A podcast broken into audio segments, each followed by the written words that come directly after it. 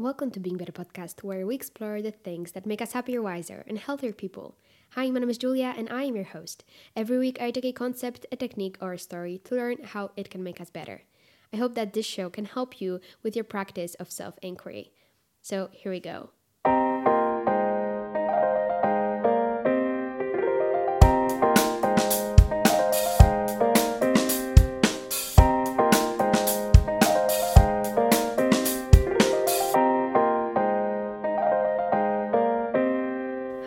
How is it going? Welcome to Being Better Podcast. Hello all new listeners and long-time listeners. Uh, this is Being Better. This is the perfect place to learn about happiness and health, which for me are the true measures of productivity. I hope you're having a marvelous day, but it's okay if you're not, and if everything pisses you off and you shouted at someone who was just chewing a bit too loud. And yeah, definitely been there, done that. And, you know, sometimes just our emotions and our instincts just get better of us. And actually, this episode is going to be about all of that. So stay tuned.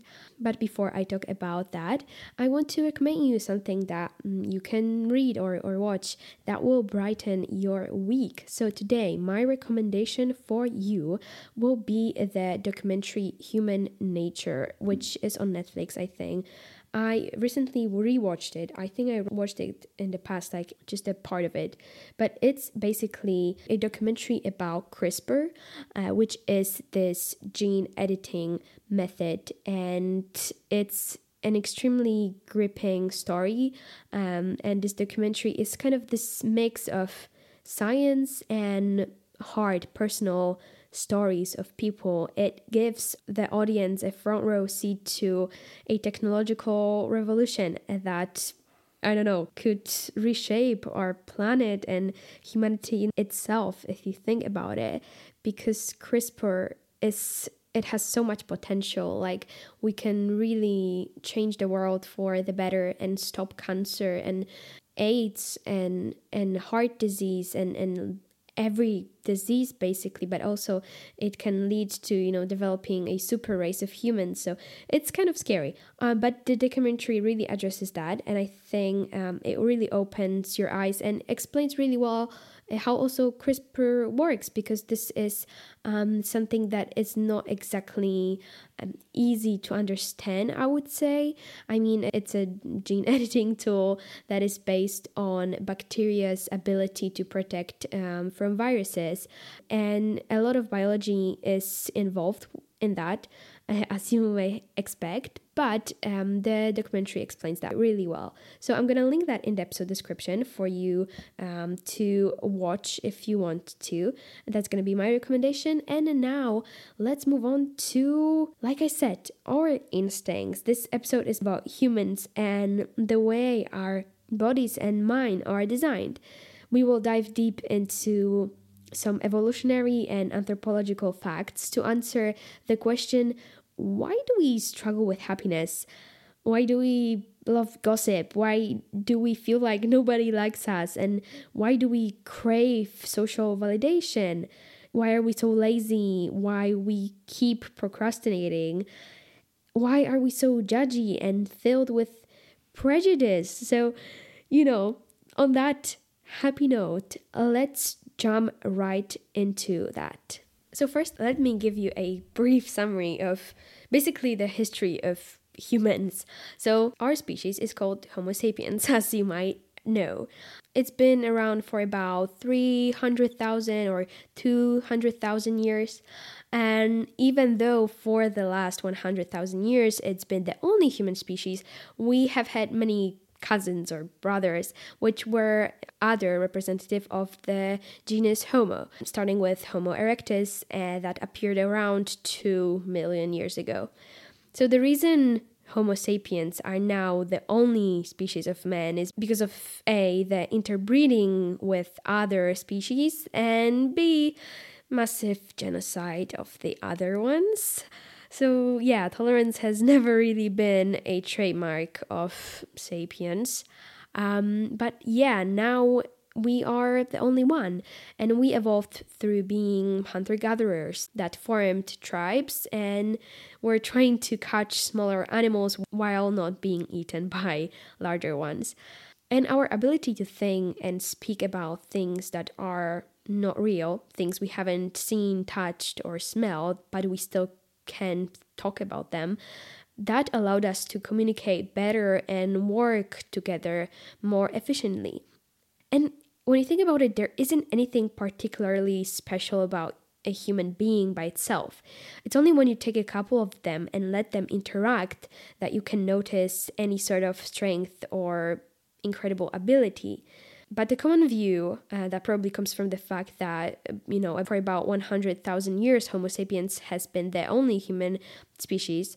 The common view is that humans are amazing, that we have these great advantages over other animals, and, you know, we are the chosen one, so to speak.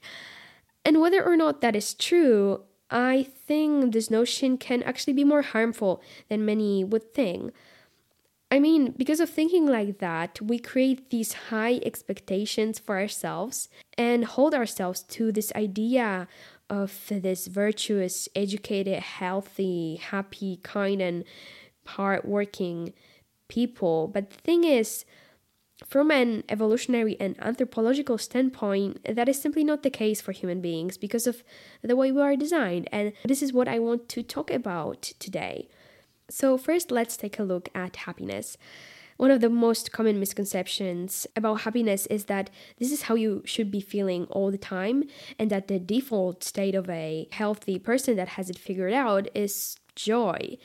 And that is just simply impossible with the way our brain is designed. Our mind, the mind of a hunter-gatherer, is not wired for happiness, but for survival. And because of that, we will always crave more food and more possessions and more social validation.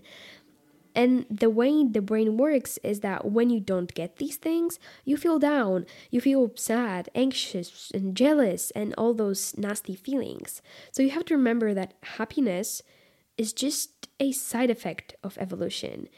It's a side effect of nature finding a way to motivate us to eat and motivate us to procreate. These things need to be rewarding because otherwise we wouldn't do them. And the same goes with uh, also the negativity bias that I was talking about in one of the previous episodes.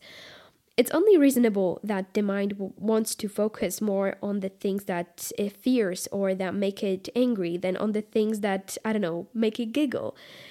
When our ancestors were on the savannah, they needed to put more attention to the possibility of a lion jumping out of a berry bush uh, than on how great the berries taste. So yeah, when you think about the way the human brain evolved, and actually any brain for that matter, you realize that happiness, it's not a useful or not even a necessary part of our experience.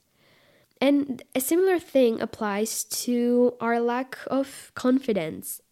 We are a truly anxious species, and this feeling is universal for all people. I swear to you, don't feel like you are the only anxious person. Everyone is anxious about something. We are all so anxious about not being liked enough, or about not being likable, or about losing the things that we have, or about losing the people that we have in our lives.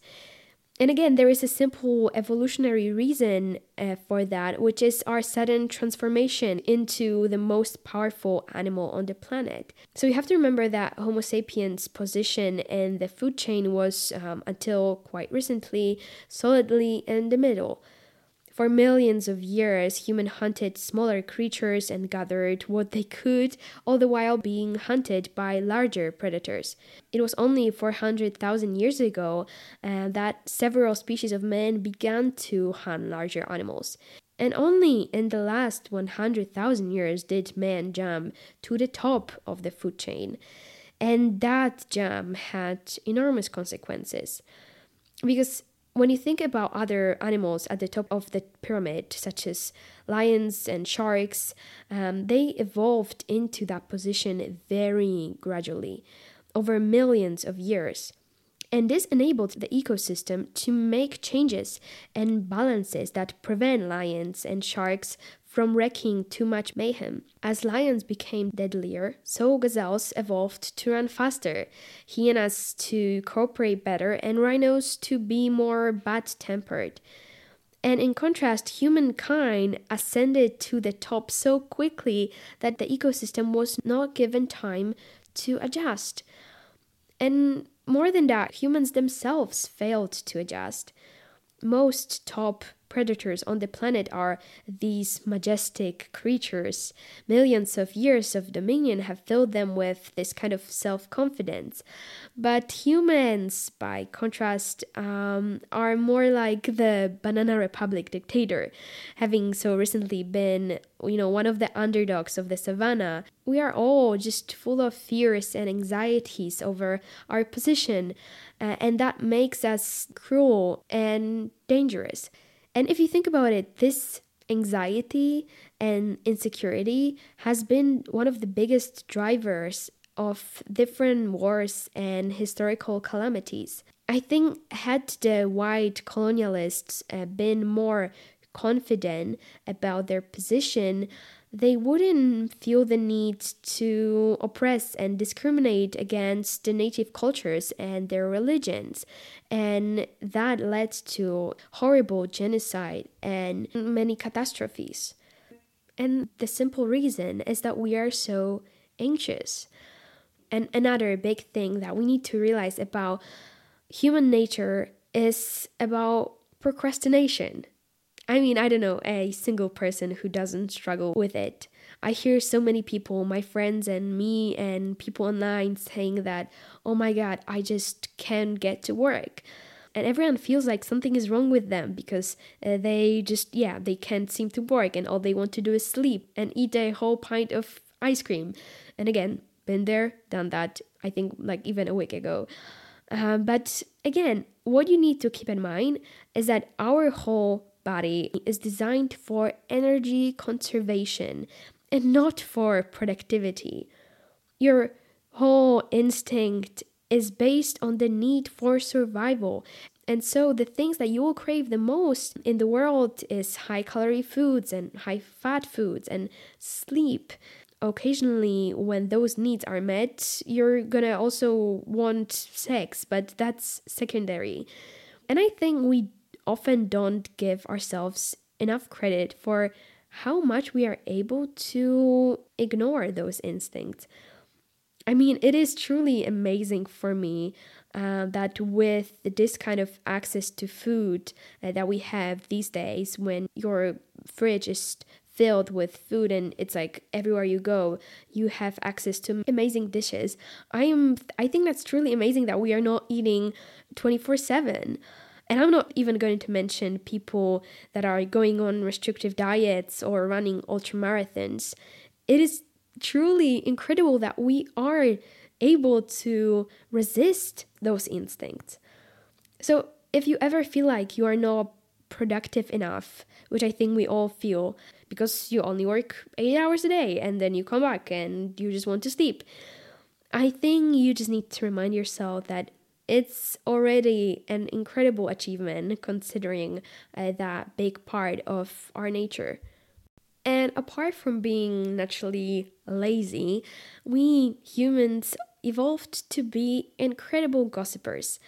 Because, you know, we as humans, we spend a great deal of time talking to each other. And most of this time is also spent talking about each other.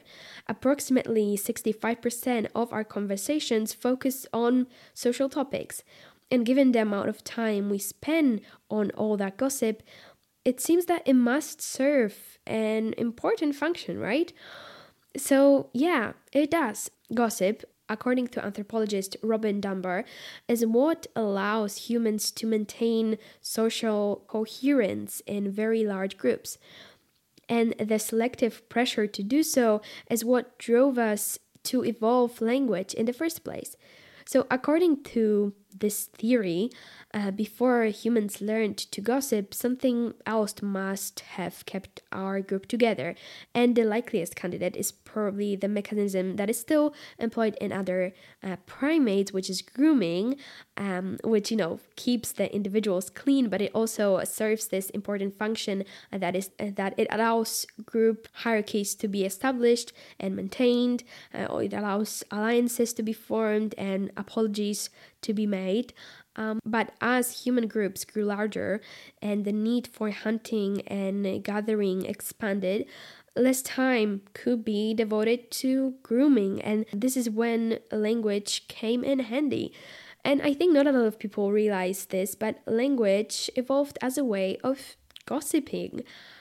You know, like grooming, it is a social activity that allows us to display selective interest in other individuals, and it strengthens th- these relationships, but it also has a number of advantages uh, over grooming, which, yeah, surprise, surprise. You know, um, gossiping can involve more than two participants, which is useful, and it allows ev- individuals to exchange social information so they can learn about events they did not see themselves. So these new linguistic skills that humans acquired about seventy thousand years ago enabled them to gossip for hours on end, like they do in the Gossip Girl. So reliable information about who could be trusted uh, meant that small bands could expand into larger bands, and humans could develop tighter and more sophisticated types of cooperation. And I know that this gossip theory might sound like a joke, but actually numerous studies support it, and I, I think even today the vast majority of human communication, um, whether in the form of um, messages or emails and texts or phone calls or newspaper columns or TikTok, I think most of that is just gossip. It comes so naturally to us that it seems as if our language evolved for this purpose, and I I personally think that it might have. You know, gossip usually focuses on wrongdoings. You know, these rumor mongers are the original fourth estate. You know, these journalists who inform society about cheats and freeloaders and thus protect it. And this is not good and this is not bad, um, but there is no point in pretending that this isn't the case and that this isn't an inherent part of human nature. We are gossipers, and there's nothing particularly good or bad about that. And also, I think a similar thing that we can learn about, you know, human nature and these evolutionary factors that affect it um, is our tendency to judge and typecast and put people into boxes, because we all do it. I mean, whether or not we should judge a book by its cover, we do. I mean, men with faces that more closely resemble children are less likely to be convicted in a court law uh, than men who look more masculine. And yet, baby-faced men are more likely to be convicted of negligence. You know, psychologists have studied this, and they have determined that within a tenth of a second, not even a second, but within the fraction of a second of a of seeing a person for the first time, we have already made a series of judgments, not just about how attractive they are, but also about how trustworthy they are, how assertive they are, uh, how funny they're going to be, how kind they're going to be. It's, again, it's just evolution. We are built to make these snap judgments about each other uh, because at some point in history, it was necessary for our survival to do so. Because these assumptions are, in some degree, um, please notice the emphasis on some degree, but it is in some degree based on reality. Uh, for example, aggressive men tend to have wider faces because they just had more testosterone in their system when they were growing up. For some reason, gay men are three times more likely to have counterclockwise hair whirls. And that is just weird. And people with larger width to height face ratios are usually more dominant for some reason. We have those little um, correlations, whether they are true or not, we use them. And all mammals must figure out whether organisms are likely to harm them. So we do it, you know, doing so cl- quickly um, has significant advantages. I mean, the cost of making a mistake could result in death, but overestimating uh, danger is relatively cost-free. I mean, it could cost you a little anxiety or missing out on a potential a friendship, but other than that, it is cost-free. So that's why we make this these snap judgments. It's just useful. So even if there is only a small chance of being attacked, overestimating the relationship between the facial width to height ratio uh, and danger could be a lifesaver. So because of uh, these assumptions that we make in just a fraction of a second, um, these days in the quote-unquote modern times, not only do we process these signals uh, that we get, but we also put a lot of effort into the signals that we put out there. Knowing all of this, because we all know it, like don't pretend that you didn't know that you are a judgy person, and I'm a judgy person too, by the way. Uh, but knowing all of this, we build even more signals into the way we style our hair, the shoes that we wear, the socks, the clothes, the tattoos, piercings, um, your Instagram bio, uh, the songs that you listen, all those signals, we really put a lot of effort in them because it's like, it's all a way to give cultural cues about what kind of a person we are, and we want to find our tribe, and we want to be accepted, and we don't want to be excluded, and that's just as simple as that. So yeah, I want to kind of conclude all of this because this episode has been a bit all over the place. I want to explain why I am saying all of this, because I presume that some of you might be thinking that I'm saying that humans are inherently bad and lazy and judgy and anxious and and all that, and I'm not saying that. I mean, well, maybe kind of I am, um, but the thing that I want you to get out of this episode is that we are not in any way special or superior, and at the end of the day, we are just animals, animals that just want to survive. And because of basically a series of coincidences, we evolved into very smart animals, and we have it great now. We have, most of us actually, not all of us, but most of us have access to food, to shelter, to water, to love, to being a part of a tribe. And because we are not directly exposed to danger these days, we sometimes forget that this is still a part of our nature. And sometimes we try to fight it, and it's very painful. For example, let's take productivity. All of us want to be very productive, and all of us, you know, have a lot of guilt about just wanting to sleep and eat. But the thing is, it's natural. And I'm not saying that you should give in to those instincts. I'm not saying that you should not be happy, because this is not what your brain is designed to do. I'm not saying that you should be a gossiping bitch. I'm just saying that there's no point in pretending that we are not this sort of an animal.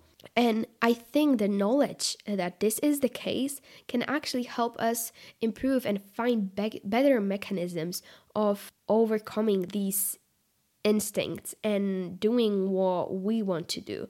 Because apart from that human nature, we also have something else there. I mean, I do not believe that I am my thoughts. I do not believe that our, I am my mind. There is something else in me that allows me to be productive when I don't feel like it, and to help others over this first instinct to just save myself. We have that. And I think this is incredible. But the knowledge that inherently we're not these virtuous beings, creatures that just want to, that are just joyful and want to help, I think this is actually incredibly helpful. And I think we need to give ourselves more credit and sometimes just treat ourselves better. I mean, it's completely okay if sometimes you are not happy. It's completely okay if sometimes you are not productive. Those things are not the point of your existence. The point of your existence is just to exist. It's just to survive. And if you do that, you have succeeded. So I think we kind of need to lower our expectations a bit when it comes to what is the meaning of a healthy, successful person. Because basically, if you wake up, do a bit of work, and then sit and notice the sun rising, then you spend some time with your partner, your friends, your loved ones, then you come back and do a bit of work, then you feel like you don't want to do it anymore. Maybe you just, you know, eat a pint of ice cream. I think that's amazing. And for me, that's a successful person, because you are not giving into those instincts completely. You are keeping a balance. You are a happy person, probably. And I think if if that was the threshold that we all put ourselves uh, when it comes to what it is to be, yeah, successful, happy, a good person, um, I think then life would be easier. And I think reminding ourselves that we are just animals, that we are just these weird apes, these monkeys living um, on this weird rock in the middle of the universe, then we can remind ourselves to just cut ourselves some slack. Like, it's not important to work. Money is not real. Corporations are not real. Those are just things that we invented. I don't know. I think I'm getting kind of philosophical here, but I think it's very important to right remind remind ourselves that there's nothing special about us. And I think also when we remind ourselves that there's nothing special about us, we can treat the planet and other animals better. Because then we remind ourselves that, well, actually, there is not a lot of superiority in here. And actually, I am no better than my dog, even though I can communicate in a more sophisticated way and maybe work together with other humans. You know, I am no, not faster than most animals on the planet. I am not really great on my own. But when I work together, I suddenly can become very powerful. And maybe this could be like a wake-up call for all of us to work together, to realize that we are powerful when we are together and use that power for good, for, you know, healing the planet, fighting climate change, for working towards, you know, being healthier, happier, wiser, you know. Uh, this is the point of the show. Um, I think I sort of went tangential here, and I'm gonna end the episode here. I'm not gonna have, I mean, my insight of the week is going to be that I actually have COVID, and it's not been great. And my insight is that not being able to taste your food freaking sucks, and I feel like I'm eating cardboard, and I'm struggling um, to kind of find things that I'm grateful for in my daily practice. But it's a great practice, I think, especially in times like this when I'm quarantining, and um, actually when I had plans to travel with friends, I cannot do it. I think probably you can tell in my voice that I am not exactly able to do that.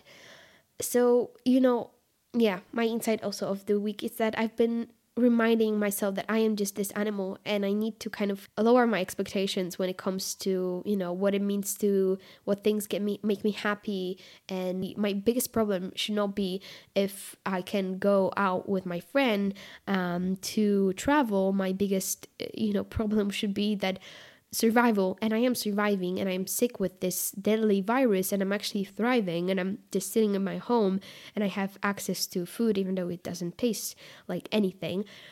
I have access to that, and I think reminding myself that I am just this ape is very helpful. I hope that this episode did that to you too. I'm sorry that it was a bit all over the place.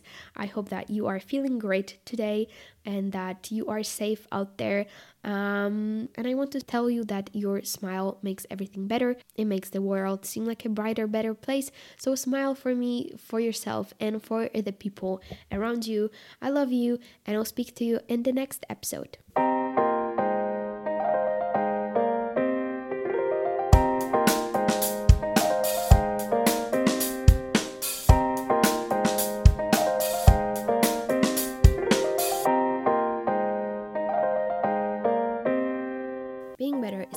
And produced by Julia Shpor.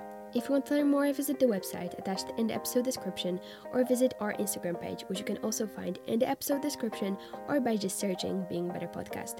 If you want to support the show, there are a couple of ways to do that. The first one, and the best one, is just to tell your friends and your family about the show. Tell them why you enjoy it and why they might enjoy it as well. Another way to support us is to write a review, rate, and subscribe to the podcast, because that helps with the algorithm and that helps new listeners find the show as well. Thank you so much for listening to this episode, and I will speak to you very, very soon.